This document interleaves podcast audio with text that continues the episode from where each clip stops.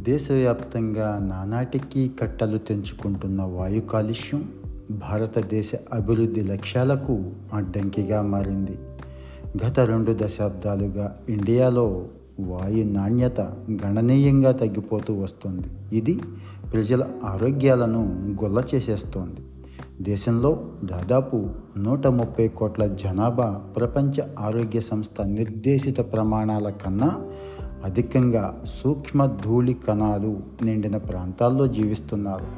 వాయు కాలుష్యం వల్ల తలెత్తే అనారోగ్యం కార్మికుల ఉత్పాదకత తగ్గటం వ్యవసాయ దిగుబడులు పడిపోవడం వంటివి భారతదేశ ఆర్థిక రంగం మీద ఏటా దాదాపు పన్నెండు లక్షల కోట్ల భారం మోపుతున్నాయని ఒక అంచనా.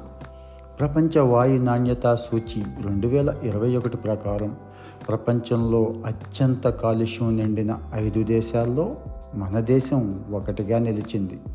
ఢిల్లీ వరుసగా నాలుగోసారి ప్రపంచంలోని అత్యంత కాలుష్యమైన నగరాల జాబితాలో తొలి స్థానం సాధించింది. ఇటీవల ప్రపంచ వాయు నివేదిక ప్రకారం ప్రపంచంలో అతి సూక్ష్మ ధూళి కణాలుగా పేర్కొనే పిఎం టూ పాయింట్ ఫైవ్ తీవ్ర స్థాయిలో పేరుకుపోయిన ఇరవై నగరాల్లో భారతదేశం నుంచి ఢిల్లీ కోల్కతా ముంబై ఉన్నాయి.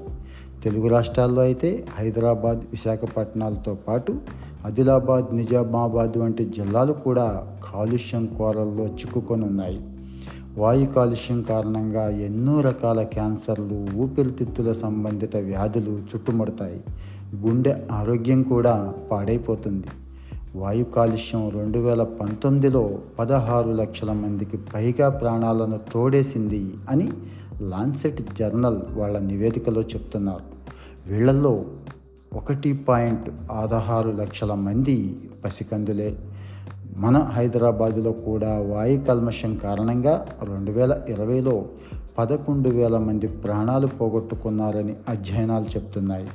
వాయు కాలుష్యం కారణంగా ఢిల్లీలో సగటున తొమ్మిది పాయింట్ ఏడు సంవత్సరాలు ఉత్తరప్రదేశ్లో తొమ్మిది పాయింట్ ఐదు సంవత్సరాల మేర ఆయుర్దాయం తగ్గిపోతోంది అని గతంలో అనేక అధ్యయనాలు ఆందోళన వ్యక్తం చేశాయి. పరిస్థితి ఇలాగే కొనసాగితే ఉత్తర భారతదేశంలో యాభై ఒక్క కోట్ల మంది సగటున ఎనిమిదిన్నరదేళ్ళ ఆయుర్దాయాన్ని కోల్పోవాల్సి వస్తుంది అనేది పరిశోధనల సారాంశం. మరోవైపు గృహ వాయు కాలుష్యం కూడా పెద్ద సంఖ్యలో ప్రాణాలకు పొగపెడుతోంది.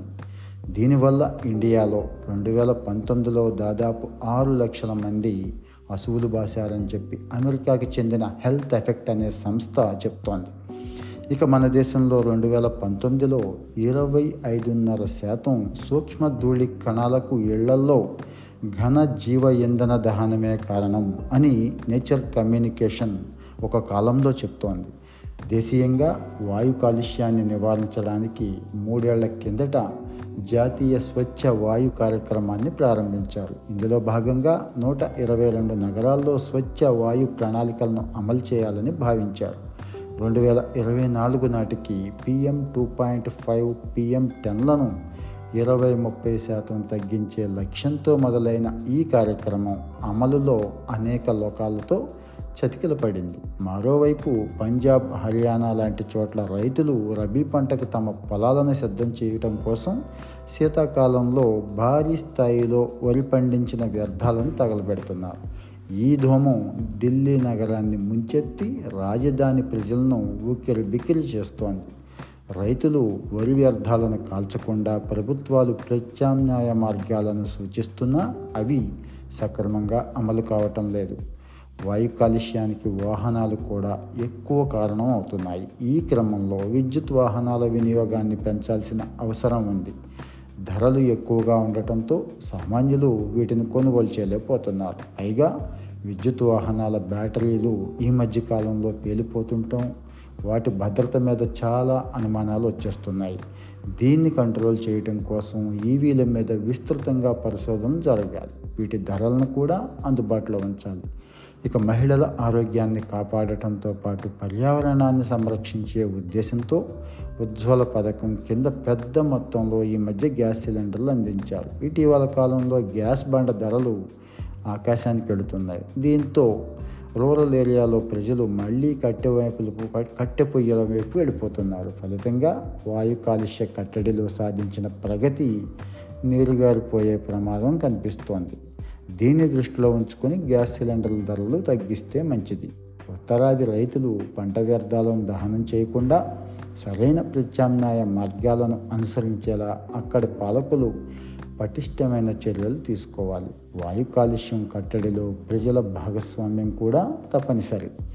ఈ మేరకు వాయు కాలుష్యం వల్ల తలెత్తే అనర్థాల మీద పెద్ద ఎత్తున అవగాహన కల్పించాలి. మిత్రులారా మరి మీకు కొంత అవగాహన కలిగింది కదా? ఈ ఎపిసోడ్ మీకు నచ్చినట్లయితే మీ మిత్రులకు షేర్ చేసి వాళ్ళ అవగాహన పెంచుకోవడానికి కూడా మీరు సహాయపడండి. Thank you.